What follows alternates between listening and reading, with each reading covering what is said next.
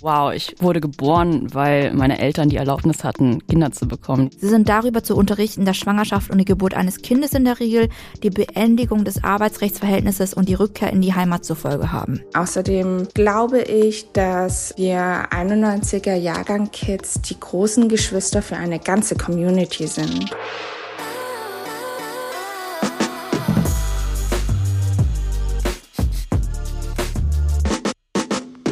Xin chào các bạn và quý vị und herzlich willkommen zum Rise and Shine Podcast, dem Podcast für wir deutsche Geschichten und Perspektiven. Mein Name ist Mintu Tran, ich co-hoste diesen Podcast und bin ansonsten freie Hörfunkjournalistin, unter anderem hier für Media Cosmo. Und ich bin Vanessa Wu, die andere Hälfte von Rise and Shine und ansonsten Redakteurin bei Zeit Online. Wenn diese Folge hier erscheint, dann bin ich frisch 30 geworden. Ich bin nämlich im Jahr 1991 geboren und nicht nur ich bin 1991 geboren. Wenn wir nämlich im Podcast, wie wir seit drei Jahren machen, von Wirtdeutschen sprechen, dann sprechen wir eigentlich von einer Gruppe, die zum Großteil erst ab den 90ern geboren wurde überhaupt obwohl unsere Eltern teilweise schon viel länger in Deutschland leben. Zumindest ist das meine Beobachtung und die nehmen wir heute mal zum Anlass, einen näheren Blick in die Statistiken und Anekdoten unserer Eltern zu werfen. Die Folge wird also eine etwas andere Geburtstagsfolge. Wir sehen uns an, was es mit dem Jahrgang 1991 auf sich hat, warum es vorher nicht viel mehr Geburten gab und ob es etwas gibt, das uns Nachwendekinder, die wir auch sind, ausmacht oder verbindet. Und dazu haben wir einen Gast eingeladen, ähm, nämlich die ebenfalls 1991 geborene, im August zwar, aber 1991 geborene Künstlerin und unsere langjährige Freundin Maitu Bui. Hi Maitu. Hallo. Hallo. Maitu habt ihr noch nicht vor dem Mikro gehört, aber sie hat im Hintergrund schon so viel für und mit uns gearbeitet, dass sie eigentlich zu Rise and Shine auch dazugehört wie wir, würde ich jetzt mal so behaupten. Äh, Maito, wann haben wir uns damals kennengelernt? Das war doch 2017? 16, 17 sowas? Bundestagswahl. Hm. Bundestagswahl. Damals hatten wir ähm, uns kennengelernt über gemeinsame Freunde. Wir haben irgendwie super lange in München alle gewohnt und uns alle nicht gekannt obwohl wir irgendwie in ähnlichen Sphären verkehrt haben, was irgendwie weird ist. Aber äh, dann haben wir zur Bundestagswahl so bei einem Demokratieprojekt mitgemacht. Wir haben eine Zeit lang sehr viel Zeit in einer Wohnung in Halle verbracht und haben äh, fast schon, ich würde mal sagen, irgendwie geschwisterliche Tendenzen entwickelt. Wir haben uns auch immer Schwester genannt. Und seitdem sind wir befreundet.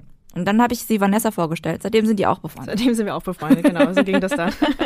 so einfach. So einfach. Das Weirde an dir, finde ich, Maito, ist, ähm, das finde ich ein bisschen so gemein, aber du kannst alles. Also das wirklich stimmt gut. nicht. Ich bin einfach nur sehr neugierig und lernfähig oder Ja. lernbegeistert. Lass mich mal ein bisschen sowas aufzählen, was du alles kannst. Ne? Nein. Ein bisschen. Ein nee, wir wollen ja auf jeden Fall. Wir wollen ja auch nicht alle so tun, als wären wir nichts und niemand und könnten gar nichts. Ich finde Ja. das auch nicht cool. Genau, auf jeden Fall Maito. Imposter Syndrome kicking in. Aber ich bin einfach nur 91 geboren, deswegen bin ich hier. Nein, du bist auch hier, weil du in München Philosophie studiert hast. Mit Fokus auf äh, Logik vor allem und äh, Sprachphilosophie. Dann äh, bist du nach Berlin gegangen und hast da Kunst studiert, was ja auch voll krass ist, dass du da reingekommen bist, weil die Plätze da sehr, sehr begehrt sind. Daneben hat sich Maito eben auch noch viele Jahre hochschulpolitisch engagiert, vor allem im Bereich Antirassismus und macht Bildungsarbeit für die Gesellschaft für Informatik. Und hauptsächlich beschäftigt sie sich gerade aber mit dem Einsatz von Technologie in der Kunst und mit Vergangenheitsbewältigung. Also ähm, Stichwort Vergangenheitsbewältigung, Maito. Vielleicht magst du uns zum Einstieg erstmal ein bisschen was über dein aktuelles Projekt erzählen, die Memory Box. Passt ja auch eigentlich gut zu unserem Thema. Wir haben uns sehr, sehr lange schon drüber unterhalten, über mehrere Jahre eigentlich, ähm, dass du dieses Projekt planst und auch dafür in den Archiven von deinem Vater ein bisschen gestöbert hast. Vielleicht magst du es nochmal kurz erklären, worum es da geht. Also ich hatte vor ein paar Jahren mal wieder in die Koffer meines Vaters ein bisschen rumgekrüstelt und dann wieder so einen Mehrwert rausgefunden, was ich eigentlich in die, diesen Dokumenten entdecken kann. Ähm, mein Vietnamesisch ist jetzt im Lesen relativ langsam, aber ähm, ich glaube, ich war auf der Suche danach, wie ich Augmented Reality zeigen kann, also wie ich quasi die Geister meiner Erinnerungen visualisieren kann. Und da bot sich halt Augmented Reality oder Virtual Reality ganz gut an. Und in einem Sommer, als ich da bei meinem Vater war, hatte ich dann die Dokumente nochmal rausgeholt. Und ich glaube, das war eine sehr emotionale Begegnung oder Situation, weil ich einfach komplett angefangen habe zu weinen. Ähm, allein schon im Durchgehen der Dokumente und der Informationen, die ich halt so nie erzählt bekommen hatte. Also man muss halt, glaube ich, verstehen, dass ich ähm, in der Beziehung zu meinen Eltern in den letzten Jahren erst äh, Zugang finden konnte. Zum einen, weil sie auch bereit waren, über ihre Vergangenheit zu sprechen. Zum anderen auch, weil ich ihnen zeigen konnte, dass ich quasi mit ihren Erinnerungen etwas anfangen kann und ähm, ihre Geschichte gerne erzählen würde. Und ich glaube, mit dem Abstand der Zeit hatten sie auch angefangen, selbst darüber zu sprechen. Ja, ich habe auch das Gefühl, das ist, glaube ich, etwas, was ganz viele in unserer Generation beschäftigt, weil ähm, ich das Gefühl habe, dass vietnamesische Eltern oder zumindest meine Eltern lange versucht haben, solche schmerzhaften Erinnerungen auch von uns fernzuhalten und uns davor zu beschützen. Und äh, gleichzeitig dann auch das Problem mit der Sprache war, dass äh, wir nicht so gut Vietnamesisch sprechen, sie nicht so gut Deutsch und dass da einfach Barrieren gab. Und so langsam nähert man, nähern sich viele, habe ich das Gefühl, in meiner Generation, auch der Elterngeneration wieder mehr an und sprechen mehr über deren Vergangenheit auch, was ich ja. so schön finde. Über so verschiedenste Mittel, ne? Also wir mhm. arbeiten eher journalistisch, Maito dann eher künstlerisch, auch vor allem im künstlerischen Bereich sehe ich da einfach noch so viele spannende Projekte. Maito, du hast Dokumente ausgegraben und einige hast du jetzt auch irgendwie schon vor uns ausgebreitet. Ähm, wir sitzen leider in zwei verschiedenen Studios. Ich bin in Berlin und äh, mit Maito und Mintu in Köln, deswegen ähm, siehst du das gerade gar nicht alles, Mintu, aber mhm. das, deswegen kann ich, glaube ich, vielleicht... Dass mir ein Foto geschickt, weil ich mache das mal gleichzeitig auf. Aber dann kann ich äh, sowohl dir als auch euch ZuhörerInnen vielleicht ganz kurz sagen, da liegen ein paar Fotos, die offensichtlich aus den 90ern, würde ich sagen, stammen und die einfach genauso aussehen wie meine Kindheitsfotos ja. mit ganz vielen verschiedenen Leuten beim, beim Essen. Hinten drauf steht 1993. Weißt du, so Erwachsene ganz eng nebeneinander, Dauerwellen tragen sie, Ponys, die krass so hochgelockt sind. und ähm, auf dem Tisch, was sehe ich da? Viele Kräuter, Hähnchen, Mieren. Irgendein Festessen wahrscheinlich. Und um den Tisch viele Kinder mit Topfschnitt. Und natürlich äh, ganz viel Alkohol irgendwie. Ja. und äh, dazu auch noch einfach einige Dokumente und Verträge. Und auf einige davon gehen wir einfach heute ein, weil wir anhand vielleicht von deiner Familiengeschichte und unserer Familiengeschichte noch ein Puzzleteil mehr davon finden, wer wir, wir Deutschen eigentlich so sind oder auch diese Generation so sein könnte. Vielleicht fangen wir erstmal ganz weit zurück an, da wo wir noch gar nicht geboren sind. Und zwar, wie kamen denn deine Eltern nach Deutschland? Mein Vater kam 81 nach Deutschland, nachdem er die Schule abgeschlossen hatte. Mein Vater hat die zehnte Klasse abgeschlossen. In Deutschland ist er dann zu einer Sprachschule gegangen, beziehungsweise er war auch auf einer Tiungtüren, einer Sonderschule, um Deutsch zu lernen. Nachdem er dann diese Sprache gelernt hatte, begann er eine Ausbildung als Lehrling zum Dreher. Mein Vater wurde Sprachmittler und später auch Gruppenleiter in einem Betrieb. Und meine Mutter kam sieben Jahre später. Genau. Hm, was ist ein Dreher? Dreher ist ein handwerklicher Beruf, um Metall zu schleifen, glaube ich. ah, okay, also nie gehört. Das war das, die gibt's auch heute noch, die finden auch gut Jobs. genau, und der Witz war, dass dann ähm, nach der Wende mein Vater auch irgendwie so eine CNC-Computer-Umschulung ähm, machen musste. Mhm. mhm. Deine Eltern kamen also beide in die DDR? Genau. Vielleicht hier nochmal ähm, ein kleiner historischer Exkurs. Da gab es tatsächlich mehrere Migrationsbewegungen. Zunächst kamen vor allem Lehrlinge, Auszubildende, auch einige Studierende. So, das war in den Anfangszeiten als Zeichen der Solidarität zwischen den sozialistischen Bruderländern. Warum eigentlich nicht Schwesterländern? Das habe ich mich auch immer gefragt. Aber vielleicht gab es so, das ist so ein feststehender Begriff, deswegen ähm, heißt es Bruderländer. Aber Genau, das waren halt Lehrlinge vor allem, die dann ausgebildet worden sind. Aber dann ähm, folgte dann auch am 11. April 1980, also vor etwas mehr als 40 Jahren, da folgte die sogenannte Anwerbung von Arbeitskräften mit den ähm, sogenannten VertragsarbeiterInnen. Das wurde mit mehreren Ländern abgeschlossen, solche Abkommen zum Beispiel mit der DDR und Mosambik oder in unserem Fall eben DDR und der Regierung Vietnams. Und ähm, ähnlich wie eben beim Modell der GastarbeiterInnen im Westen ähm, sollten die VertragsarbeiterInnen im Osten Arbeiten erledigen, für die man eben innerhalb der deutschen Bevölkerung nicht genügend Arbeitskräfte irgendwie gefunden hat, weil sie erstens schlecht bezahlt und zweitens irgendwie nicht so geile Jobs waren, irgendwie ein bisschen stupide. Und äh, genau, in dem Abkommen von 1980 steht eben, dass die Arbeitskräfte der Leichtindustrie zugeführt werden sollen, also einfach praktisch ein anderes Wort für, das ist einfach Arbeit, die keinen Spaß macht und einfach stupide Lohnarbeit, oder? Lohnarbeit. Nee, Lohnarbeit ist ja alles, wofür du Geld verdienst, theoretisch, oder? Ja, und sowas, wir hätten auch so DDR-BürgerInnen gemacht. Also es waren schon so Dinge, die, glaube ich, heute auch viel durch Automatisierungen weggefallen sind. Also so kleine Dinge zusammenschrauben und so weiter.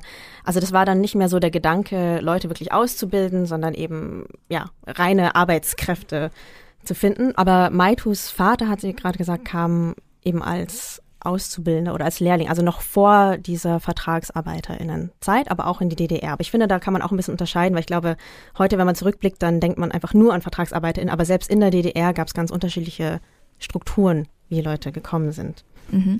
Vielleicht ähm, das ist eine Riesengeschichte, die ganzen Abkommen mit den VertragsarbeiterInnen und so weiter, die wir jetzt hier gar nicht in aller Ausführlichkeit so behandeln und auch nicht in aller Ausführlichkeit deren Geschichten erzählen komplett. Ähm, wenn ihr euch für das Thema interessiert, wir werden ein paar Links in die Shownotes packen zu Projekten, die sich mit den VertragsarbeiterInnen beschäftigt haben. Da könnt ihr gerne nochmal nachhören, nachgucken und nachklicken. Genau, wir fragen uns in der Folge aber ja, äh, nicht welche Migrationsbewegungen es gab, sondern warum es eigentlich in den 90ern so richtig losging mit Kinderkriegen. Ich finde, dafür ist aber dieser Hintergrund ganz hilfreich zu wissen, weil die ganz grob gesagt waren die Boat People schon ein bisschen früher da und äh, die haben auch teilweise Familien gegründet, äh, beziehungsweise kamen sie auch mit Familien, sodass es natürlich auch in den 80ern zum Beispiel schon wirtdeutsche Babys gab. Aber die Gruppe der Boat People war einfach im Vergleich zur Gruppe der VertragsarbeiterInnen oder der ganzen Leute, die, die in die DDR gekommen waren, ähm, nicht sonderlich groß. Deswegen ähm, entstanden aus der Zeit auch nicht so viele Kinder. Wie viel genau, das wissen wir aber nicht. Aber äh, wir wissen ja, dass sie existieren und dass einige von ihnen auch unseren Podcast hören. An der Stelle ganz liebe Grüße. Bei den Leuten, die in die DDR gekommen sind, und das ist jetzt die größere Frage oder das größere Rätsel, ähm, dem wir uns hier annähern wollen, die haben oft gar nicht erst Familien gegründet. Also die sind ja auch schon seit den 80ern irgendwie da jung, auch in so einem Alter, wo man Familien gründet. Aber da gab es ganz wenig Kinder, beziehungsweise sind mir persönlich auch super wenige bekannt, die noch in der DDR geboren wurden. Meistens waren es Ausnahmen, ne? Und ähm, genau, wir fragen uns, warum war das so? Warum haben die VertragsarbeiterInnen in der, in der DDR oder zu Zeiten der DDR keine Kinder bekommen? Und ich glaube, da gibt's mehrere Gründe, die wir erstmal so alles ein bisschen aufdröseln wollen. Ne? Ähm, wir haben ja schon vorhin, als wir äh, die Vertragsarbeiter in Abkommen erwähnt haben, gesagt, die hatten Verträge. Also diese Verträge, die gingen in der Regel über vier Jahre. Das heißt, es war nur ein abgeschlossener Zeitraum, wo diese Menschen aus Vietnam dann nach in die DDR gekommen sind, nach Deutschland. Und ähm, da war auch überhaupt nicht vorgesehen, dass diese Menschen sich in die DDR-Gesellschaft integrieren. Also es war nicht nur nicht vorgesehen, sondern irgendwie auch nicht erwünscht. Es ähm, war nicht vorgesehen, dass man sich mit Deutschen anfreundet. Es war nicht vorgesehen, dass man sich irgendwie in die Gesellschaft eingliedert, irgendwie auch eine Familie gründet, Wurzeln schlägt in einem Ort. Ähm, und deswegen beinhalteten diese, äh, diese Verträge wohl auch einige Passagen zum Thema Familienplanung. Maito, du hast ja auch so ein paar Verträge da gerade rumliegen. Ne? Ähm, wie war das bei deinem Vater? Also ähm, hast, was hast du da rausgefunden? Ja, also ich habe den Arbeitsvertrag von meinem Vater, ähm, der 84 unterschrieben wurde. Das war quasi nach seiner Ausbildung zum Dreher. Das war eigentlich so eine Art Zeitpunkt seines Lebens, wo er sich hätte entscheiden können. Und mhm. zwar wurde ihm aufgrund seiner schulischen Leistungen angeboten, Studium an der TU Chemnitz zu machen zum Industriepädagogen. Die Idee war nämlich, mhm. ihn quasi nach Vietnam dann zu schicken, um ihn vor Ort in Vietnam bereits äh, Menschen ausbilden zu lassen. Also es war eigentlich die Idee, ihn theoretisch auszubilden, sodass er theoretische Lehre hätte betreiben können. Äh, mein Vater hat sich dagegen entschieden. Warum? Weil es gab ein paar Bezahlungen, aber die ermöglichten es eigentlich nur Studierenden in der DDR zu leben. Also ähm, ihnen wurde eine Unterkunft geboten, es gab ähm, Essensmarken für die Mensa, es gab ein bisschen Taschengeld, ähm, aber nicht mehr, mehr, um das zu sparen und nach Vietnam zu senden. Entsprechend hat er sich dann entschieden, als Vertragsarbeitender dann quasi zu arbeiten und hat entsprechend eine Sprachmittlerausbildung gemacht äh, die Prüfung bestanden und ist dann quasi auch später dann Gruppenleiter geworden. Dein Vater war also zweimal insgesamt in der DDR?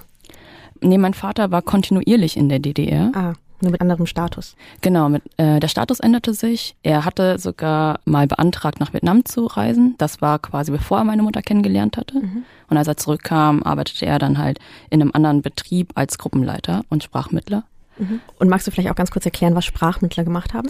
Äh, genau, also SprachmittlerInnen waren dafür da, im Betrieb ähm, vietnamesischen Vertragsarbeitenden ähm, bei der Kommunikation zu unterstützen, auch mit ihnen zum Beispiel Besuche zum Arzt einfach zu machen, also mhm. wirklich da zu übersetzen, Probleme oder Konflikte irgendwie zu lösen im Betrieb.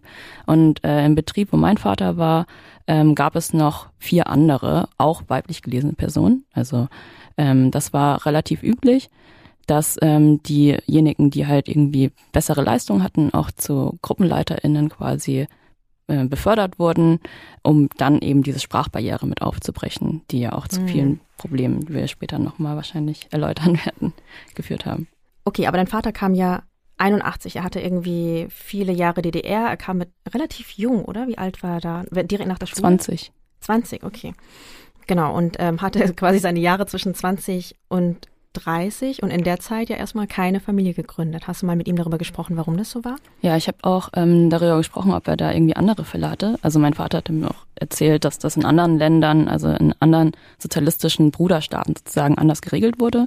Und zwar wurden weiblich gelesene Personen, männlich gelesene Personen zunächst getrennt ähm, untergebracht in Wohnheimen.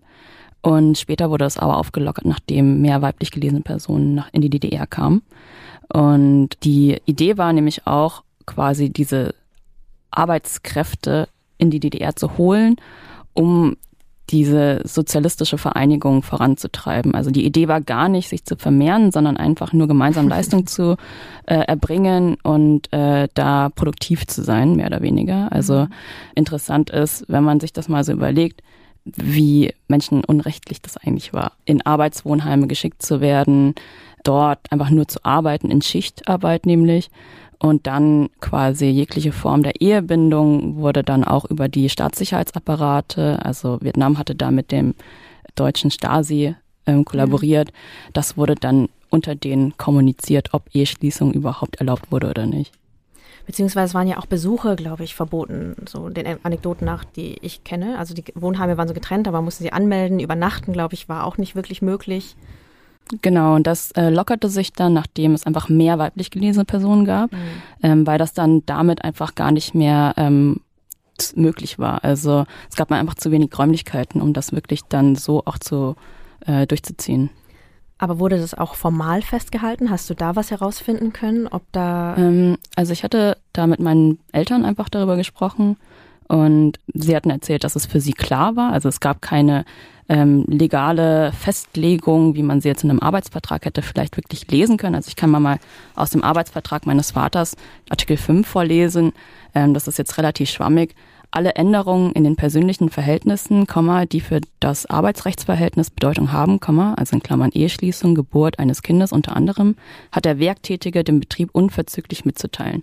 Also sie hatten einfach eine ähm, Informationspflicht, sobald ähm, sie vielleicht möglicherweise schwanger waren oder sich in ihren in ihrer Familienplanung hätte was ändern können, mussten sie das unverzüglich dem Betrieb äh, mitteilen. Also mhm. Eheschließung war möglich. Meine Eltern haben in der DDR 89 äh, eigentlich schon kurz vor der Wiedervereinigung geheiratet, aber schwanger werden war eben ein problematischer, ähm, darüber reden wir jetzt, oder? Ja, es ist halt voll interessant, weil eigentlich theoretisch auch jetzt, wenn du schwanger wirst, ne, musst du es ja deinem Arbeitgeber mitteilen. Also ähm, zumindest nach einer gewissen Zeit. Ähm, deswegen, so, wo ist der Unterschied? Also wenn jetzt nicht irgendwie vertraglich festgehalten wurde, wie hat praktisch die DDR beziehungsweise an deren Staatsbetriebe dafür gesorgt, dass die Frauen nicht schwanger werden? Also es gibt unterschiedliche Informationsquellen. Ähm, das lag zum einen daran, dass entweder die Dolmetschenden oder die SprachmittlerInnen da nicht klar kommuniziert hatten, beziehungsweise auch schlecht informiert waren. Es gab also Vertragsarbeitende, die gar nicht wussten zum Beispiel, dass sie abtreiben konnten, obwohl es dieses Gesetz seit 72 gab. Also innerhalb der DDR durften Frauen ab 72 ähm, abtreiben. Ähm, viele Frauen, also meine Mutter hatte das so erzählt, für die gab es die Pille einfach frei verfügbar. Mhm. Ähm, für sie war es auch selbstverständlich, nicht schwanger zu werden, weil das war quasi ähm, eine Art mündlicher Vertrag, zu wissen, okay, wir gehen in die DDR, um eigentlich nur zu arbeiten, Geld zu verdienen und das ist das, was wir da tun. Ich finde es total interessant, weil wir zur Vorbereitung dieser Folge auch mit mehreren ehemaligen Vertragsarbeitenden gesprochen haben, ähm, ob es ihnen verboten wurde, eine Familie zu gründen oder schwanger zu werden. Also ob das irgendwo stehen würde. Und ich habe leider keine so Verträge ausgraben können, aber Ähm, wenn ihr da mehr Informationen habt, dann schickt uns sehr gerne einen Hinweis. Aber soweit ich verstanden habe, waren manche einfach fest davon überzeugt, dass es so war, hatten aber jetzt irgendwie genau nicht so den Beleg dazu. Und ich, ich, es kann sein, dass es tatsächlich eher mündlich war oder dass es untereinander so abgesprochen war, dass man, dass vielleicht auch der Betrieb das so gesagt hat, dass die SprachmittlerInnen vielleicht sowas mitkommuniziert hatten. Ähm, aber genau, dass es nicht so offiziell verboten war. Vielleicht hätte sich dann auch so eine Regierung wie die DDR ähm, gewisse Kritik aussetzen äh, müssen. Ich glaube, es war irgendwie schwierig, das ähm, wirklich beweisen zu können, dass das ähm, unterbunden wurde.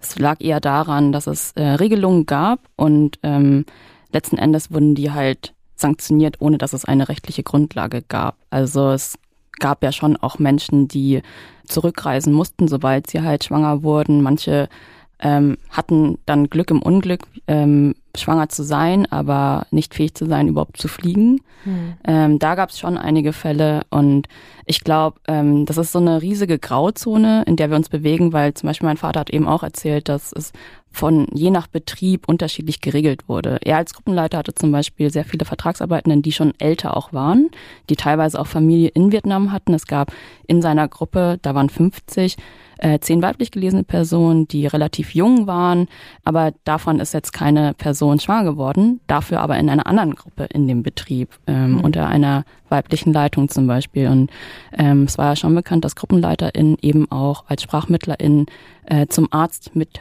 schwangeren Personen gegangen sind.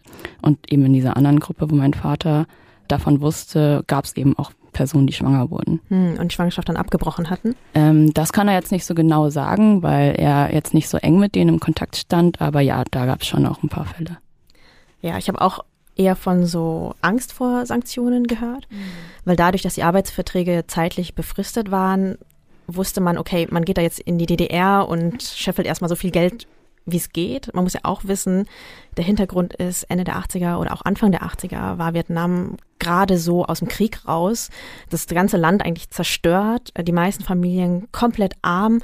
Und so allein die Chance, in die DDR gehen zu können, dort Geld zu verdienen, auch wenn man einen Teil dieses Lohnes ähm, an den Staat abdrücken musste, 12 Prozent oder so, war für sie gut. Also sie konnten so irgendwie ihren eigenen ökonomischen Status und den der ganzen Familie irgendwie stark heben und das war auch dann von den meisten so die höchste Priorität und entsprechend war alles, was dem im Wege stehen würde, wie zum Beispiel so eine Schwangerschaft, ähm, war für sie selber auch zu riskant. Also ja, das wären halt Arbeitsausfälle und wenn nicht explizit geregelt ist, dass man dass man Lohnfortzahlungen bekommt, im Falle zum Beispiel von so einer Schwangerschaft oder Mutterschutz und so weiter und so fort. So, also es ist eher das Fehlen von solchen Regularien, die es irgendwie verhindern, dass man sich so eine Zeit nimmt und mal ja, gewissermaßen raus ist. Und das andere ist, manche haben sich ja auch noch erhofft, einfach länger in der DDR zu bleiben.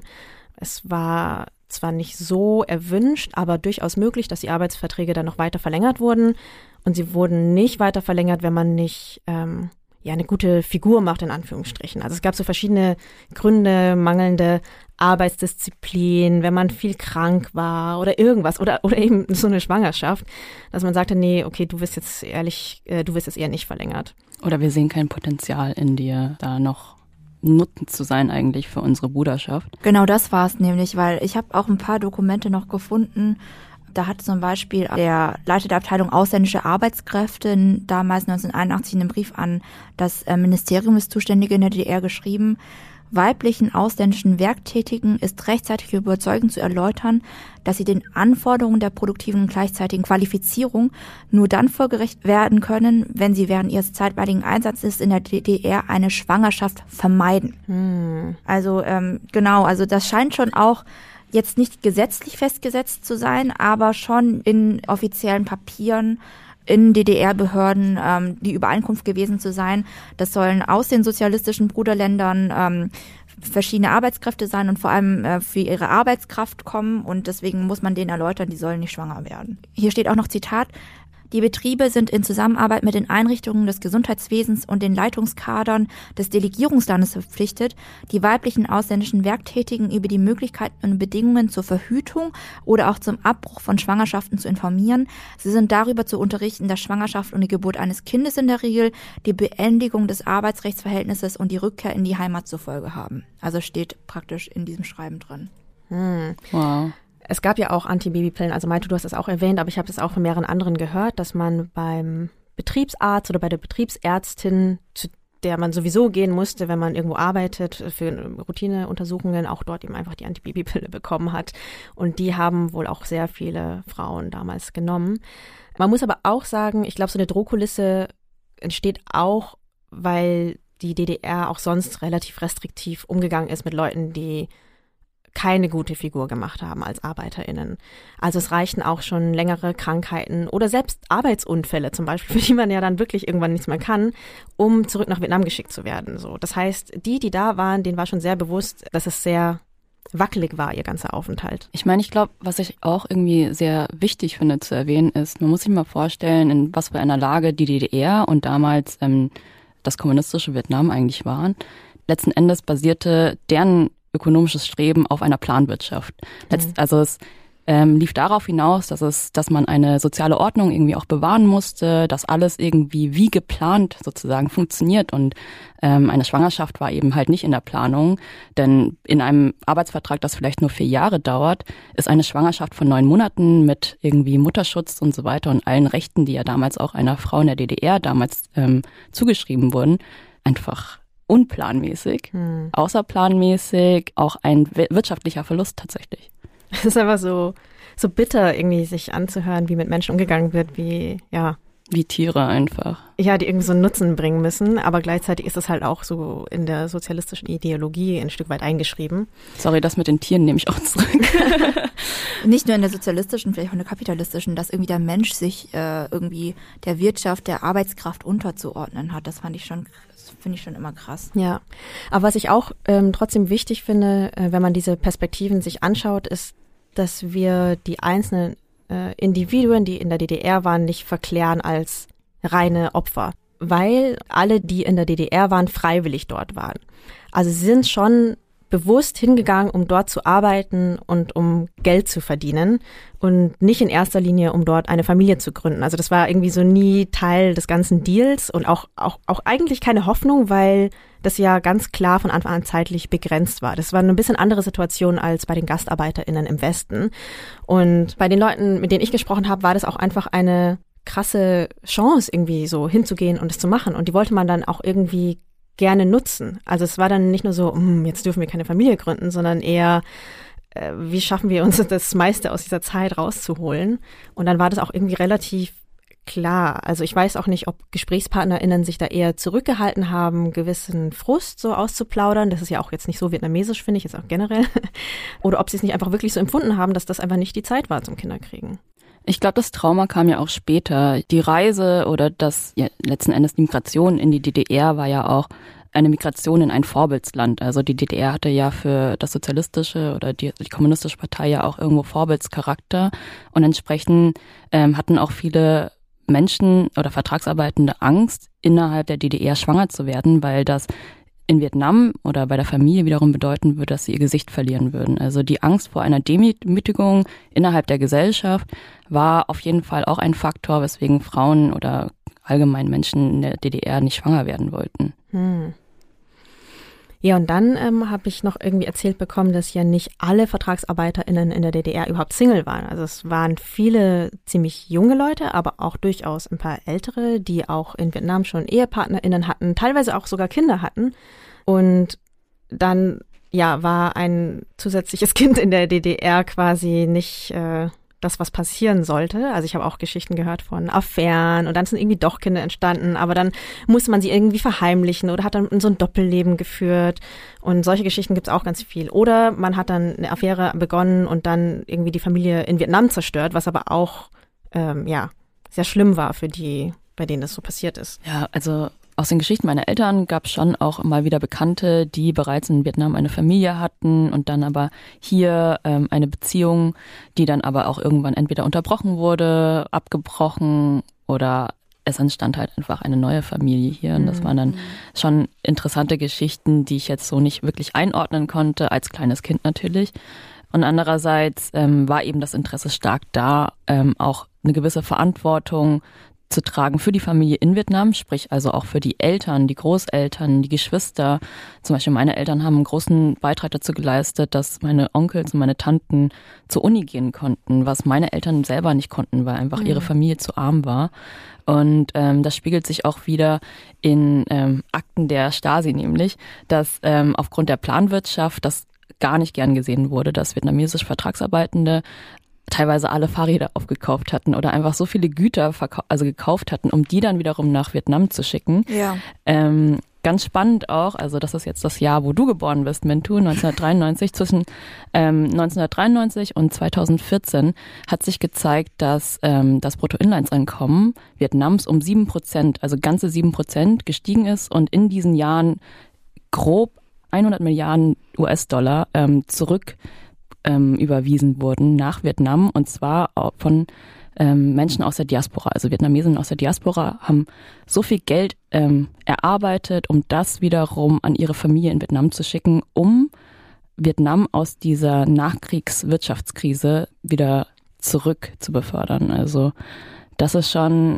eine wahnsinnige Leistung. Also wenn wir auch überlegen, dass Vietnam ähm, sehr viel auch profitiert von Sozialhilfe von anderen Ländern, aber auch eben sehr viel Unterstützung bekommt von eben Vietnamesen aus der Diaspora. Mhm. Und das ist ja eine, tatsächlich eine Sache, die seitdem, ich würde sagen, diese Zeit hat so ein bisschen so einen Grundstein gelegt für das, was jetzt auch bis heute irgendwie nachwirkt, dass eben bis heute ein beträchtlicher Teil vom Bruttoinlandsprodukt in Vietnam einfach von den AuslandsvietnamesInnen praktisch äh, stammt. Also bis heute ist es so, dass sehr, sehr viel Geld von Leuten ähm, nach Vietnam geschickt wird, die eben ähm, nach draußen migriert sind. Ja, ich habe da auch ähm, nicht mehr ganz so aktuelle Zahlen von der Weltbank 2019 und demnach gehört Vietnam einfach auch zu den Top 10 ähm, Empfängerländer, ähm, was Remittances, so heißen diese Überweisungen von Leuten in der Diaspora. Also ja, ein Großteil des Bruttoinlandsprodukts äh, besteht daraus und zwar ähm, wurden 2019 in 16,7 Milliarden US-Dollar nach Vietnam überwiesen und das macht ein BIP von 6,5 Prozent aus. Also es ist auch danach noch ziemlich hoch geblieben, diese Zahl.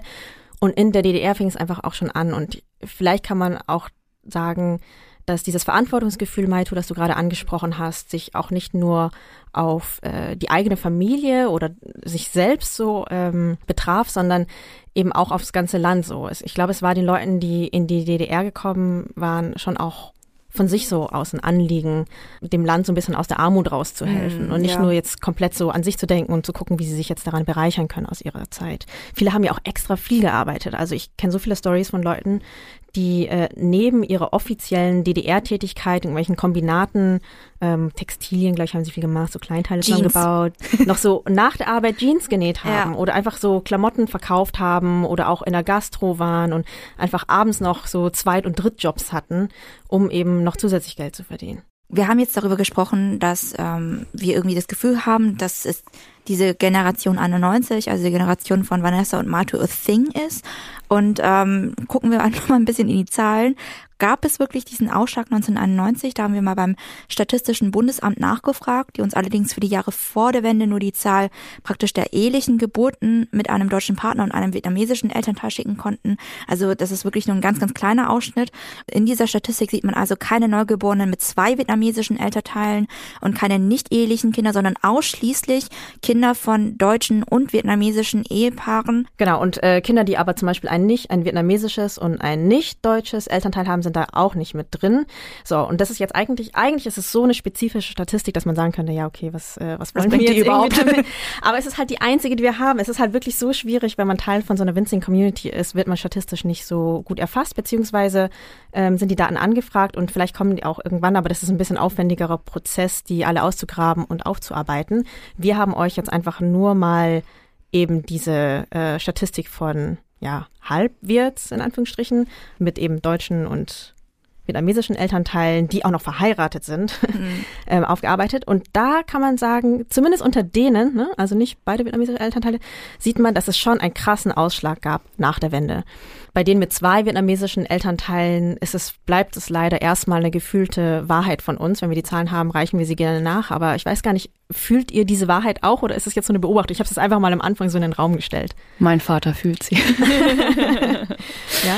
Ähm, ich hatte ihn da gefragt, ähm, genau nach der Frage, ob es eben vor meiner Geburt eigentlich schon vietnamesische Kinder gab. Und er meinte, es macht eigentlich keinen Sinn, weil ähm, viele Vietnamesen eben Angst hatten, schwanger zu werden. Sie wollten ja noch so lange wie möglich arbeiten und Geld zu verdienen. Mhm. Und ähm, nach der Wiedervereinigung, als es dann auch in Berlin losging, da war einfach die Neuorientierung halt das große Thema. Also wo ziehe ich um? Also, mhm. also es gab ja noch eine Art Frist oder ähm, noch eine gewisse Zeit, in der halt vietnamesische VertragsarbeiterInnen in diesen Wohnheimen wohnen durften. Aber das war ja dann auch begrenzt. Also die Perspektive, wir müssen ausziehen, wir müssen Jobs finden, wir müssen Wege finden, wie wir uns ähm, finanzieren, sofern wir hier bleiben wollen, war halt das große Thema, das einfach ähm, vietnamesische VertragsarbeiterInnen oder ehemalige beschäftigt hatte. Und deswegen ähm, meinte mein Vater eben auch, dass das sehr selten war, dass 1990, da gab es zwar schon einige, aber erst 1991 und 92 wurden dann nach der deutschen Einheit, und das würde jetzt so total auf Vanessa und mich zutreffen, Kinder gezeugt wurden, weil sich langsam vietnamesische Paare dann auch gesettelt hatten. Vielleicht auch äh, so ein, äh, eine These, die ich aus meinem Umfeld mitbekommen habe, dass dann damals auch gesagt wurde, hm, wenn wir Kinder haben, vielleicht haben wir auch Chancen, noch länger da zu bleiben. Also mhm. nach den 90er Jahren, ähm, in den frühen 90er Jahren war ja der Aufenthaltsstatus von den Vertragsarbeitenden nicht unbedingt geklärt. Erst ab 97 wurde das ja erst äh, irgendwie reglementiert, aber eigentlich hieß es ja damals, die Vertragsarbeitenden müssten ähm, nach der Wende auf jeden Fall wieder zurück. Also mhm. da, da gab es ja auch Abkommen, da, da wurden ähm, ihnen auch diese Wahl gegeben, hallo, eigentlich müsst ihr zurück, das sind die Flüge, ihr bekommt auch Abfindungszahlungen, wenn ihr wieder zurückgeht von der damaligen Bundesrepublik. So, geht ihr zurück, nehmt ihr diese Abfindungszahlung an, dass eure Verträge praktisch nicht beendet werden können und fliegt wieder. Und einige haben sich halt entschieden, in Deutschland zu bleiben und äh, dort weiter Geld zu verdienen. Und da war eben Kinder zu bekommen eine mögliche Bleibeperspektive oder zumindest wurde das gemutmaßt, auch wenn das jetzt nicht gesetzlich der Fall war. Ja, ähm, habe ich auch viel gehört. Und das andere Argument, was ich viel gehört habe, ist, man hat halt einfach Zeit. Mhm. Also 1990 noch nicht, das war einfach noch zu chaotisch, da wusste man einfach gar nicht und hat einfach wirklich so, da ging es ums blanke Überleben irgendwie erstmal.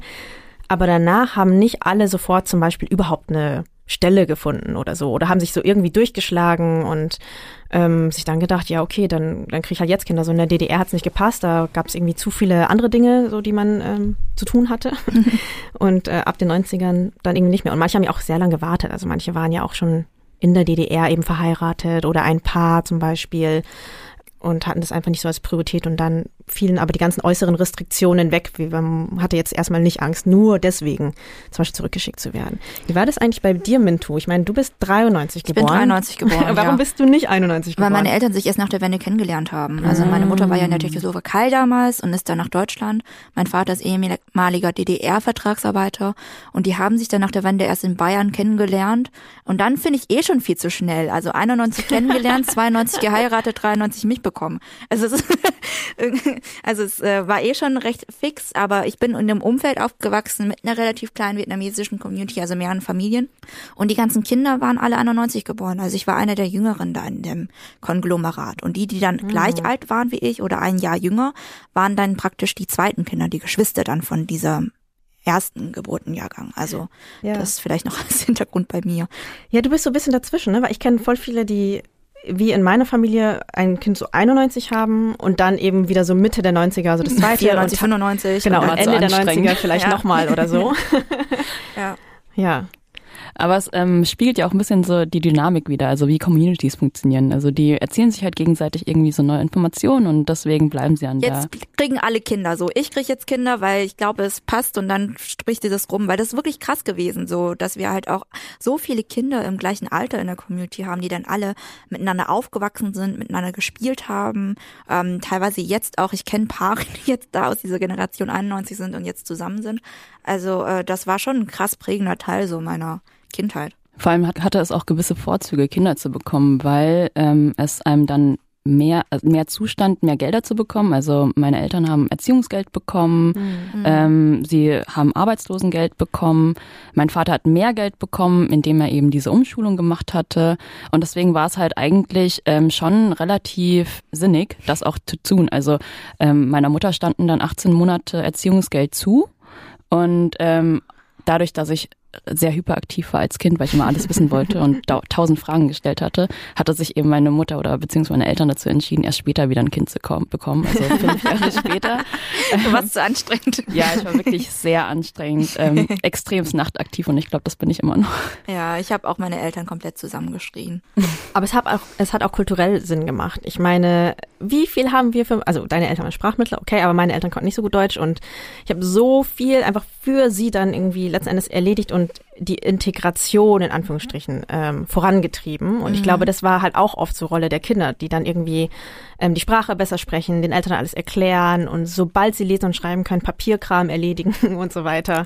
Also es ist schon auch, auch den kleinen Geschwistern bei der Hausaufgabe helfen. Ja, voll. Und ich glaube, ein Begriff, den, den ich in der Schule gelernt hatte, war, dass wir so typische Schlüsselkinder sind. Also aus der Nachkriegszeit entstanden ganz viele Schlüsselkinder auch schon in Deutschland, die quasi einen eigenen Schlüssel mehr oder weniger hatten, um nach der Schule eigenständig nach Hause zu gehen, nicht abgeholt zu werden. Und das war ja bei uns genauso der Fall. Also ich weiß noch, dass ich meine Schwester zum Beispiel vom Kindergarten abgeholt hatte. Dabei war ich selber erst acht. ja. Ich habe noch einen Gedanken. Ähm, ich glaube auch, ähm, trotz allem, trotz dieser gewollten, so sozialistischen Politik und Ideal irgendwie als äh, Arbeiter dann, sind Vietnamesen immer noch recht kollektivistisch eingestellt. Und äh, dieses, dieser Gedanke, dass man eben gemeinsam Kinder erzieht in der Nachbarschaft, äh, ist zumindest bei mir in der Community äh, so recht verbreitet gewesen, dass dann äh, man gemeinsam auf die Kinder aufpassen konnte und sich Ressourcen teilen konnte. Und ich glaube, auch deswegen hat es einfach Sinn gemacht, alle gleichzeitig Kinder zu bekommen. Ich weiß auch nicht, ob das überhaupt kollektivistisch oder kulturell zu begründen ist, weil ja. in meinem Umfeld werden jetzt auch gerade alle schwanger oder kriegen Kinder und so weiter. Und ich denke mir schon, das, naja, das ist irgendwie ich glaube, das machen Menschen einfach so. Also ich, ich kann es persönlich nicht so gut nachvollziehen, aber irgendwie anscheinend, wenn die beste Freundin auch schwanger ist, warum nicht? Weil dann kann man zusammen schwanger chillen oder so. Ich glaube, das sind schon so Überlegungen, die es wirklich gibt. Ähm, ja, wir sind aber jetzt schon mitten in dieser Generation 1991. Ähm, wir haben gerade gesagt, wir sind zusammen aufgewachsen und ich frage mich, was ist es eigentlich noch, was uns irgendwie ausmacht, wenn wir uns jetzt einfach mal relativ isoliert diesen Jahrgang angucken? Maito, würdest du sagen, wenn wir uns einfach diesen Jahrgang angucken, sind wir eine Generation? Also gibt es irgendwas, was uns irgendwie besonders verbindet, ausmacht, unterscheidet von anderen? Oder findest du es recht willkürlich, so auf die Jahreszahl zu gucken? Ähm, also wir sind definitiv eine eigenständige besondere Subgruppe der Millennials. so viel ist klar. Ähm, gleichzeitig auch, nachdem wir aufgrund dieser politischen Zwänge und dieser kollektivistischen oder subjektiven Entscheidungen letzten Endes 91 geboren wurden, markieren wir irgendwie auch so eine bestimmte Zeit oder eine bestimmte Blase. Das wäre jetzt so meine Antwort darauf. Aber sind wir nicht offiziell Generation Y? Generation Taisao. Nö, wir sind äh, Generation Millennial auf jeden Fall noch. Wir sind Millennials. Meine ah. Schwester ist so, meine ja. Schwester ist 96 und auf der Schwelle zu Gen Z. Mhm. und mein Bruder 2008 geboren ist einfach äh, auf jeden Fall Gen Z. Aber ich fühle mich immer für diese ganzen Begriffen äh, tatsächlich gar nicht so zugehörig, weil ich glaube, diese Subgruppe ist einfach durch so andere Konflikte geprägt. Also irgendwie dieses ja, ich weiß nicht so richtig, ähm, oder ich mache ähm, dies, das oder Umbruch in ein neues Zeitalter. Das, das gibt's für mich nicht. Für mich gibt's irgendwie Neonazis, brennende Asylbewerberheime, irgendwie ankommen, krasse Armut, so irgendwie. Also ich versuche mich irgendwie, also dieser Begriff Millennial ist für mich so fremd. Ja, es ist eigentlich ähm, ähnlich wie Nicht-Weiße. Also das äh, umfasst einfach so viel und ich kann da total mitgehen mit Neonazis. Also ich war in meiner Grundschule auch die so wie ich, soweit ich sehen konnte, die einzige nicht weiße Person, das vietnamesische Kind. Und mit vier Jahren habe ich auch schon verstanden, dass ich auf jeden Fall anders hm. wirke, aufgrund meiner schwarzen Haare. Und das war eigentlich schon ein sehr prägender Moment für mich, irgendwie zu verstehen, okay, es gibt Neonazis, die wurden von meinen Eltern Glatzköpfe genannt, Skinheads. Dass das auf jeden Fall mich anders macht. Und ähm, dadurch, dass ich aber auch sehr introvertiert war und jetzt auch nicht unbedingt mit Kindern gespielt hatte, weil ähm, ich eine andere neurodiverse Ausprägung habe, ähm, habe ich eigentlich nicht so mit anderen Menschen wirklich viel interagiert. Das heißt, für mich, also ich, deswegen kann ich jetzt nicht für alle irgendwie sprechen, aber für mich war das schon eine sehr orientierungslose Zeit, weil ich auch sehr viel mich gefragt hatte, warum bin ich hier? Mhm. Also ich war sehr oft in der Bibliothek und ähm, es ist ja auch irgendwie bekannt, dass ähm, Stadtbibliotheken so eine Art Kindertagesstätte war für Menschen, die irgendwie sich Babysitter nicht leisten konnten und meine Mutter hat mich einfach in die Bibliothek gesteckt, war für mich der perfekte Ort, aber alles, was ich da finden wollte, habe ich nicht gefunden und ich weiß noch, wie ich ähm, eigentlich fast jeden Tag auf den Globus geglotzt habe und Vietnam gesucht habe. Es war ja nur so ein kleiner winziger Punkt, der mir halt einfach nichts gesagt hatte.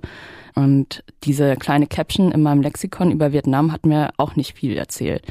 Ähm, zudem kamen dann so rassistische Aussagen von LehrerInnen, die irgendwie erklären wollten, warum ich hier bin, erzählt hatten, dass ich aus dem Slum bin. Oh und ich mir dachte, okay, ja, also wenn Sachsen ein Slum ist, dann komme ich aus dem Slum. Oder ähm, auch erzählt bekommen habe, okay, es gab diesen Vietnamkrieg und ich mich gefragt habe, was ist dieser Vietnamkrieg anders als Apocalypse Now? Ähm, also viele Fragen und Fragen und Fragen, die ich für mich erst später ähm, mit dem Zeitalter des Internets so wirklich verstehen konnte. Vielleicht ist da aber auch diese Begriffe Millennial, Generation Y und so weiter einfach ein bisschen zu unterkomplex für unsere Gruppe. Ähm, ich finde, zu Maltus Erzählung gerade passt auch ganz gut der Ton von We Also wir haben in unserer Community auch ein bisschen rumgefragt auf Instagram. Ähm, gibt es Leute, die auch 91 geboren worden sind? Äh, wie seht ihr euch? Was habt ihr für Gedanken dazu? Ähm, ich würde einfach mal die, die erste Sprachnachricht abspielen, wenn das für euch okay ist. Ich bin New. Ich bin in Rheinfelden an der Grenze zur Schweiz im südlichsten Punkt Deutschlands aufgewachsen und wünsche uns vor allem viel Leichtigkeit und Unbeschwertheit, ähm, weil auf uns einfach die Schwere der Hoffnung lastet. Äh, wir sind in einer Zeit geboren, in der es ja überhaupt für unser einer dann möglich war, Leben entstehen zu lassen und gleichzeitig in einer Zeit, in der wir und unsere Familien ungebrochen mit aller Kraft um Daseins- und Existenzberechtigung gekämpft haben. Ja, schön auch, dass es dich gibt, New.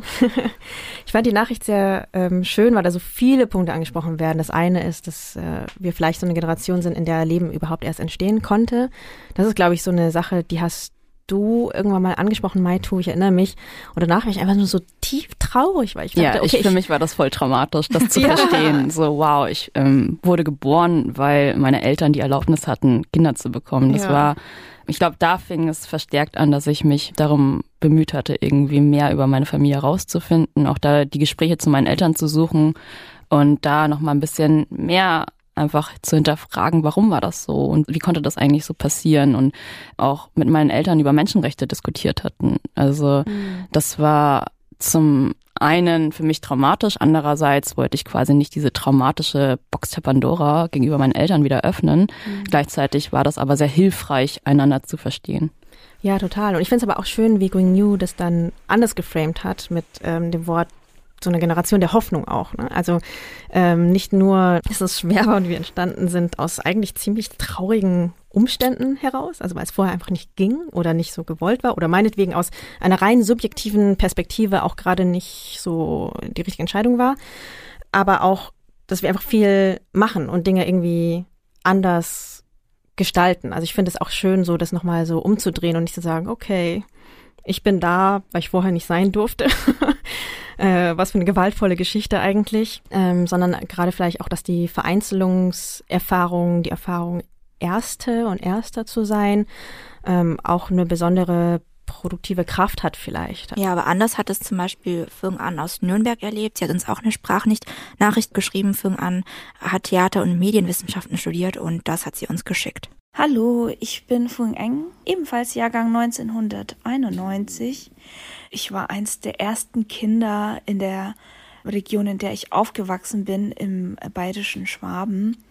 Und dadurch, dass meine Eltern kurz vorher noch im Asylheim gelebt haben, aber jetzt sich eine Wohnung nicht ganz leisten konnten, haben sie sich äh, mit vielen Vietnamesen zu einer WG zusammengeschlossen. Ich glaube, wir waren an die fünf Erwachsene und ich als Kind haben wir alle zusammengelebt. was natürlich für mich bedeutet, dass ich nie alleine war. Meine Eltern waren viel, viel arbeiten, aber ich war eigentlich nie zu Hause und hatte keinen, mit dem ich spielen konnte. Also ich wurde überall mitgeschleppt. Es gab immer super tolles vietnamesisches Essen und ja, einfach äh, ein funktionierendes Sozialgefüge, weil wer nicht viel hat, der hält zusammen. Oh, voll oh, das hätte ich mir auch gewünscht.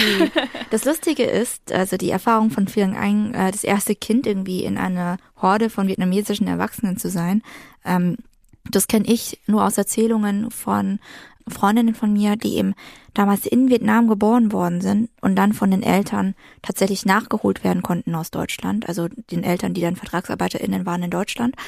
Und das waren die einzigen Kinder damals dann. Und die wurden auch häufig so komplett, ich habe so Bilder überall von diesen super jungen Leuten, die so wie meine Eltern waren. Und äh, meine Freundin, ähm, hier nochmal Grüße an Jiquing, äh, irgendwie auf den Schultern oder an der Hand oder wie sie rumgeschleudert wird. Und sie war so die einzige unter so ganz vielen Erwachsenen. Aber ich glaube, Erstgeborene generell sein äh, ist schon auch was Besonderes, wo man ja. sich dann irgendwie besonders freut. Vor allem halt in so einer Community, wo es irgendwie nicht so viele andere Erstgeborene von anderen Familien gab. Mhm. Das war doch bestimmt bei dir auch so, Minto, oder? Auch wenn du ein paar Jahre später gekommen bist. Mm, ich hatte jetzt nicht das Gefühl, dass ich in der Wirt-Community crazy Besonderes war als Erstgeborene, dadurch eben, dass so, es so viele um mich rum gab, die einfach zwei Jahre älter waren als ich. Okay.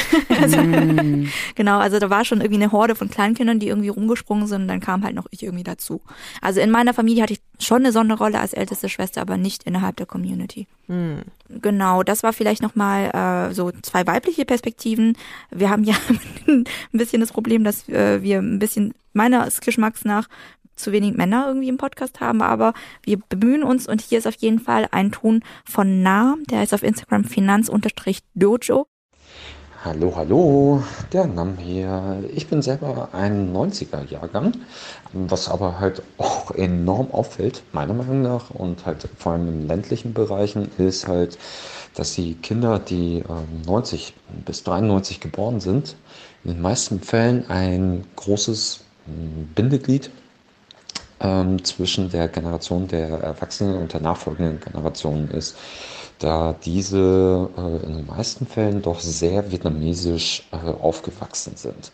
Je später die Kinder geboren wurden, desto häufiger war es so, dass ähm, diese weniger vietnamesisch waren, also von der Art und Weise her, und dass da dann halt extrem viele Kommunikationsschwierigkeiten entstanden sind dadurch bin ich jetzt bei mir in der Region, ähm, ich bin einer der Ältesten da und werde dann relativ häufig auch von den jüngeren Generationen ab 94, 95, 96 als äh, Schlichter für äh, Generationskonflikte oder Culture Clashing dann verwendet.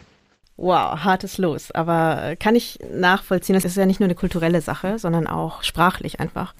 Also bei mir ist auch so, meine jüngeren Geschwister sprechen nicht so viel Vietnamesisch wie ich zum Beispiel. Ja, es ist, glaube ich, das, die Bürde von allen so ältesten Geschwistern, egal ob sie irgendwie vietnamesischen Hintergrund haben oder türkischen Hintergrund. Das habe ich schon öfters bei so Migrafamilien festgestellt, dass die älteren Geschwister da deutlich besser die Sprache sprechen. Ja, ähm, ich glaube, das liegt auch daran, dass zum Beispiel meine Familie dann aufgrund der Arbeitslosigkeit und aufgrund der mangelnden Jobmöglichkeiten im Ostdeutschland äh, in den Westen dann gezogen sind. Und mhm. dadurch hat es sich einfach nochmal krass zerstreut. Also ich weiß noch in meiner Kindheit, wir hatten dauernd irgendwelche Bekannte, irgendwelche Onkels, irgendwelche Tanten hatten immer bei uns mal Unterschlupf gefunden, um halt in Ostdeutschland einfach ähm, Arbeit zu finden. Es war einfach nicht möglich, irgendwie Arbeit zu finden. Und mein Vater ist zum Beispiel vor ähm, meiner Mutter und mir also nach Westdeutschland gezogen, um halt Arbeit zu suchen und wir sind ja dann auch da geblieben. Also ich glaube, viel ähm, entstand halt eben auch aus dieser Zeit, dass dadurch einfach es nochmal unattraktiver war, wirklich vietnamesisch zu lernen. Also ich hatte einfach wie Vanessa keine gleichaltrigen vietnamesischen Kinder um mich, mit denen ich wirklich vietnamesisch hätte reden müssen. So, also mm. das war ja bei Ango, also diesen großen festlichen Abendessen oder Partys sozusagen mit anderen Familien schon normal. So. Mhm, wobei ja. ich sagen muss, ich bin ja mit einer Wirt-Community aufgewachsen. Die Kinder haben alle Deutsch miteinander gesprochen. Mhm. Also ah. mit den Eltern war es das, äh, die, wir haben nur mit den Eltern Vietnamesisch gesprochen, nicht wirklich irgendwie unter uns. Also ähm, es war eher so, dass wenn es mehr Kinder gibt, dass dann sich die Community im Ort mehr Gedanken darüber macht, irgendwie, okay, wie geben wir denen irgendwie Vietnamesisch Unterricht, dass da Ressourcen gebundelt werden, können, auch um irgendwie so Kurse zu veranstalten. Und irgendein Onkel hat gesagt, ja, ich bringe denen jetzt Lesen und Schreiben bei. Also das war, glaube ich, schon einfacher, aber jetzt vietnamesisch untereinander haben wir jetzt auch nicht gesprochen. Wobei du ja auch in einer mittelgroßen westdeutschen Stadt aufgewachsen bist. Und meine Beobachtung ist einfach nur, je größer die Städte sind und je ostdeutscher die Städte sind, desto besser sprechen oft die Kinder noch vietnamesisch, weil die Communities ja. einfach nochmal viel größer sind und auch der Druck einfach größer war, mm. ähm, in diese vietnamesisch Schulen zu gehen. Aber auch irgendwie untereinander so, weiß ich auch nicht, so ein Auch der Sprache einfach ausgesetzt zu sein, einfach ja. so Floskeln zu lernen und so, also so wie das einfach ja, wie es einfach so äh, deutsche Floskeln gibt, so gab es das ja auch irgendwie im Vietnamesischen und selbst die habe ich halt nie wirklich gelernt, weil ich ja. einfach niemanden kannte, außer jetzt meinen Eltern, die das so leger irgendwie geteilt hätten. Voll. Aber trotzdem immer noch mehr mitbekommen als die jüngeren Geschwister, weil ähm, in meinem Fall war es einfach so, für die Jüngeren gab es ja noch weniger Gründe. Und für mich zum Beispiel konnten meine Eltern einfach auch nicht so gut Deutsch. Also es wäre gar nicht gegangen, dass ich irgendwie Deutsch mit meinen Eltern gesprochen hätte, weil dann hätten sie mich einfach nicht verstanden. Ähm, wir haben noch eine Nachricht von Wirt, die sehr, sehr interessant ist. Ähm, deswegen aufgeteilt. lustig ist. Auch lustig, genau. Aufgeteilt in zwei Teile. Teil 1 kommt jetzt. Xin chào các bạn, ich bin Wirt. Ich arbeite und lebe in Frankfurt am Main, bin aber gebürtig aus Koblenz am Rhein. Ich bin äh, stolz Mama einer einjährigen Tochter und mein Sternzeichen ist Ziege. Man sagt, wir sind sensibel und einfühlsam.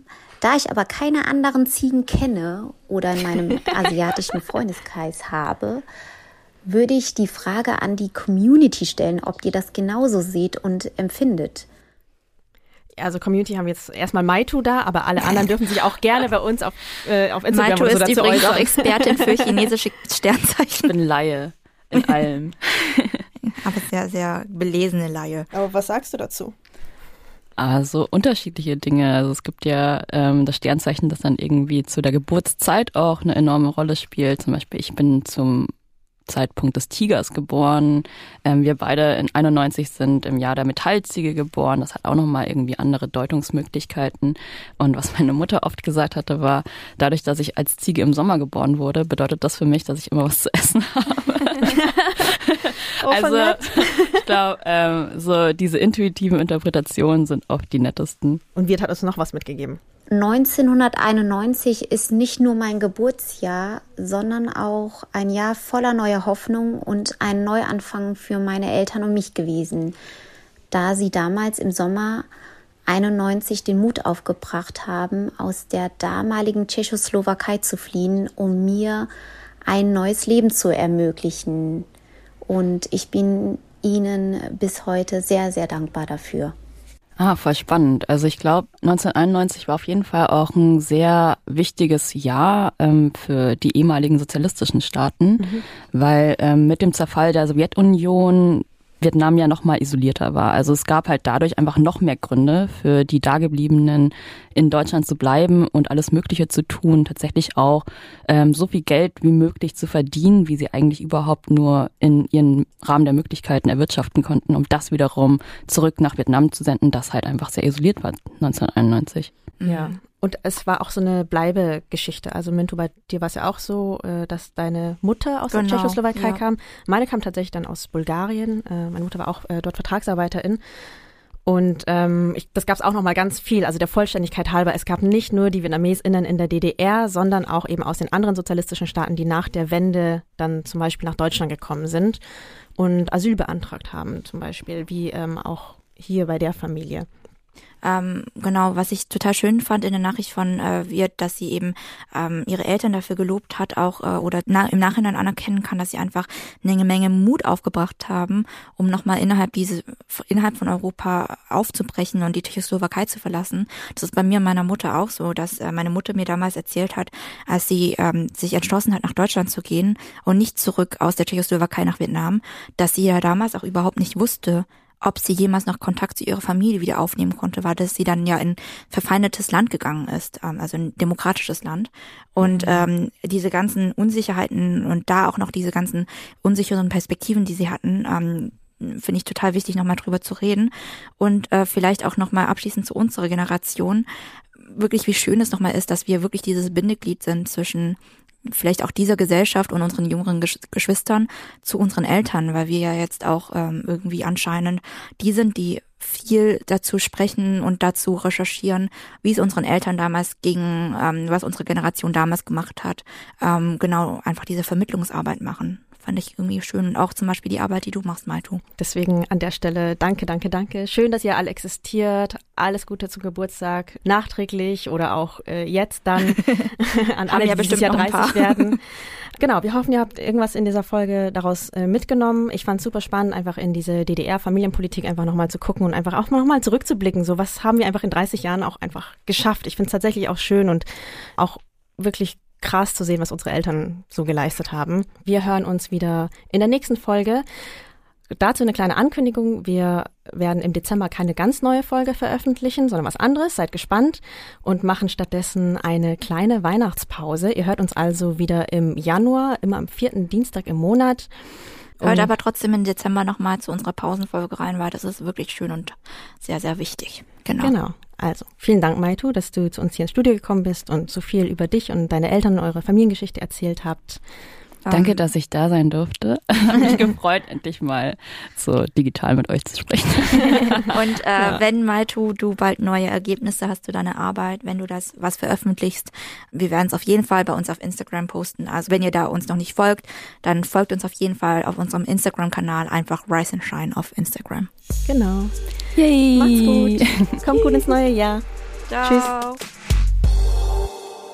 So, die Folge ist noch nicht ganz vorbei. Wir haben so viele schöne Sprachnachrichten von vielen wirtdeutschen HörerInnen aus der Generation 91 bekommen, die wir euch auch nicht vorenthalten wollen. Deshalb jetzt zum Ende nochmal einspielen. Viel Liebe und bis zum nächsten Jahr. Mein Name ist Lilly Obermeier, geborene Nguyen und ich bin ebenfalls im Jahr 1991 auf die Welt gekommen. Und woran ich auch auf jeden Fall denken muss, wenn ich an unsere Generation denke, sind die ganzen verschiedenen historischen Ereignisse. Wir haben den 11. September miterlebt, wir haben die Einführung des Euros miterlebt, wir haben den Tod von Diana in der Form auch miterlebt. Viele, viele Dinge, die ziemlich irre sind, die jüngere Generationen so nicht wahrgenommen haben. Hi, ich bin Marina. Ich wurde auch 1991, dadurch, dass meine Eltern gerade erst nach Deutschland gekommen sind, konnten sie kein Wort sprechen.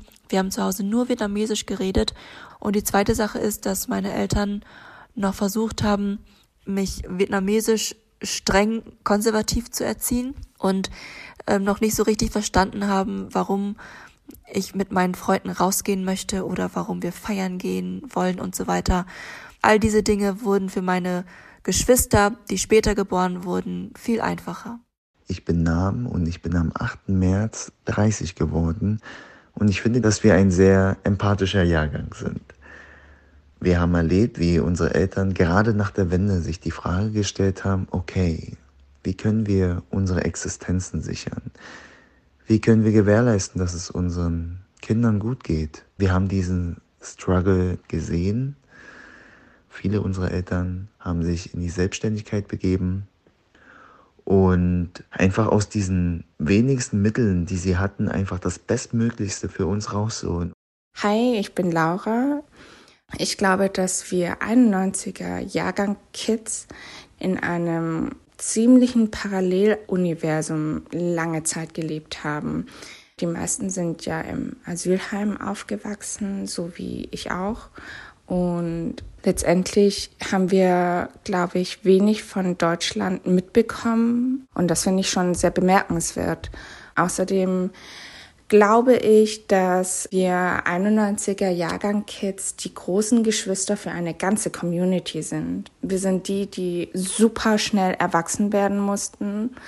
Wir waren die, die unseren Müttern beim Putzen. Wir mussten den bürokratischen Kram machen. Und die andere Sache ist, dass wir den Weg ja frei gemacht haben für alle anderen. Alle aus der Community haben von unseren ersten Malen profitiert. Was das heißt, in deutschen Schulen zu sein, was das heißt, eine weiterführende Schule zu besuchen, dass wir vieles durchgemacht haben, damit unsere jüngeren Geschwister es ein bisschen leichter haben. Hallo, ich bin Stephanie Pham. Meine Eltern sind beide aus Hanoi, Nordvietnam und ich bin in Bayern aufgewachsen. Ich finde 30 Jahre, das ist eine Zahl, die mit ziemlich vielen bestimmten gesellschaftlichen Anforderungen beladen ist. Jetzt, wo ich selbst 30 Jahre alt geworden bin, kann ich rückblickend sagen, ja, ich habe es geschafft. Nicht, weil ich eine Familie mit Kind, Katze und Haus habe, auch nicht, weil ich einen stabilen Job habe, bei dem ich auch noch so viel verdiene, um mir das alles überhaupt leisten zu können. Eigentlich gar nichts von all dem, sondern weil ich es geschafft habe, bis hierhin überhaupt zu überleben. Ich habe es geschafft, die Widrigkeiten, die mir im Weg standen, zu ertragen, gegen sie anzukämpfen und nach vielen, vielen Kämpfen auch einen Frieden zu finden. Ich habe es geschafft zu lernen, mich so zu schätzen, dass ich mir wiederum selbst die Freiheit und Berechtigung geben kann, das Leben, so wie ich es mir wünsche, zu leben. Mein Name ist Tung, Tung Zeitung. Ich bin 91 im niederbayerischen Zwiesel geboren. Aufgewachsen bin ich in Deggendorf auf die Frage, ob ich der Meinung bin, dass uns 91ern was verbindet. Auf jeden Fall. Also wir sind, so stelle ich mir das vor, eine komplette Generation, die auf sich allein gestellt ist und orientieren muss zum ersten Mal in der Familiengeschichte, herausfinden muss, äh, wie sie sich verortet, äh, wie Leute auf einen reagieren, wie man selber dann auch auf Leute reagiert. Und spätestens, wenn es um, um die Partnerwahl geht, so die erste deutsche Freundin, der erste deutsche Freund, das sind Sachen, die, äh, da kann, glaube ich, jeder Ähnliches erzählen und alle nicken. Ich bin Chang. Ich ähm, habe die meiste Zeit meiner Kindheit in Rostock verbracht. Und hier ist es so, dass viele Vertragsarbeiter nach der Wende sich selbstständig gemacht haben und damit über Jahrzehnte 24-7 gearbeitet haben. Wie aus dem Jahrgang 1991 sind oftmals in Familien die Kinder, die als erstes geboren wurden und damit die ältesten sind. Dadurch, dass die Eltern so viel gearbeitet haben, haben wir dadurch sehr oft als Brücke fungiert oder haben die Brücke gebaut. Einerseits zwischen unseren Eltern und unseren Geschwistern, dadurch, dass wir halt sehr viel auf unsere Geschwister aufgepasst haben, beispielsweise an den Elternabenden der Geschwister teilgenommen haben, aufgrund der Sprachbarrieren, auch von unseren Eltern. Aber andererseits auch als Brücke fungiert zwischen unseren Eltern und der deutschen Gesellschaft, sei es durch die ganzen Übersetzungen, durch die viele Zeit im Laden, im Restaurant oder wo auch immer wir unsere Eltern unterstützt haben. Hallo Rise and Shine, hier ist Tau. Ich glaube, was uns ausmacht, ist, dass wir die allererste Brücke zwischen unseren Wirteltern und den Deutschen waren und ja ganz früh lernen mussten, Verantwortung für unsere Eltern, unsere jüngeren Geschwister zu übernehmen. Ich denke, wir haben alle die Erfahrung gemacht, zwischen unseren Eltern und den Deutschen zu übersetzen oder zu vermitteln. Und irgendwie war ich auch immer für die Noten meines jüngeren Bruders verantwortlich. Ich glaube, auch wenn es nicht immer ganz einfach war, bin ich ganz dankbar für diese besondere Rolle, weil ich zumindest die allererste Wirtdeutsche ever in meiner Familie war. Und ja, das ist doch auch was Schönes. Rise and Shine, ein Podcast von Cosmo und Zeit Online.